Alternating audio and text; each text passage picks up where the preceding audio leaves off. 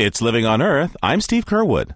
Coming up, neither snow nor sleet keeps our snowplowing poet from his appointed rounds. But first, think of oil in the oceans these days, and images of shipwrecked tankers like the one off the coast of Spain probably jump to mind. A recent report put out by the National Academy of Sciences says that some 29 million gallons of petroleum enter North American ocean waters every year as a result of human activity. But the sheer volume of oil is only part of the story. Much of the Academy report tells us where the oil comes from and what happens to it when it gets into the ocean. Living on Earth's Anna Solomon Greenbaum has details. The results of the Academy's research may surprise the average person who probably thinks Exxon Valdez when the words oil and ocean are mixed. The report finds tanker spills and pipeline leaks are responsible for less than 10% of the oil released by humans into the oceans each year. Most of the oil, 85% of it, comes from seemingly minor sources, like your uncle's outboard motor, the oil that drips from your car, or the fuel that's dumped by airplanes.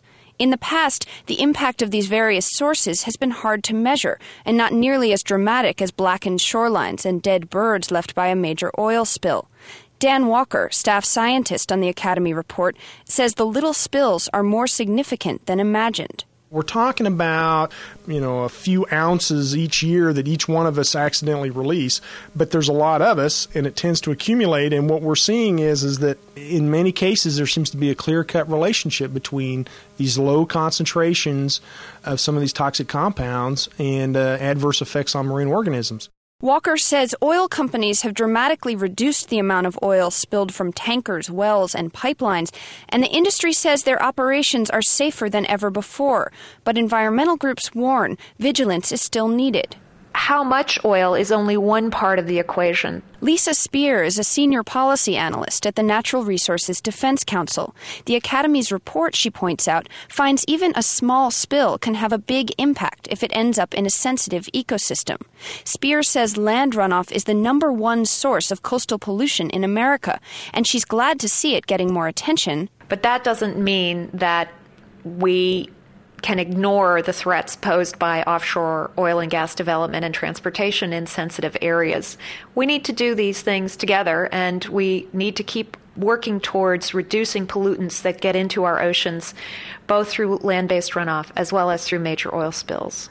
Both land based runoff and oil spills at sea are dwarfed by a third source of oil in the oceans natural seeps from the seabed.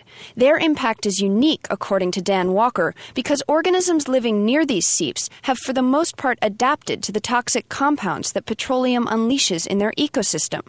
Still, Walker says natural seeps can make good study sites for scientists trying to understand the slow, subtle effects of oil from land based runoff. That gives us a little bit of an idea of how the introduction of large amounts of petroleum, a little bit at a time, you know, small dribs and drabs, but every day uh, over the course of many, many years, how that can affect an ecosystem.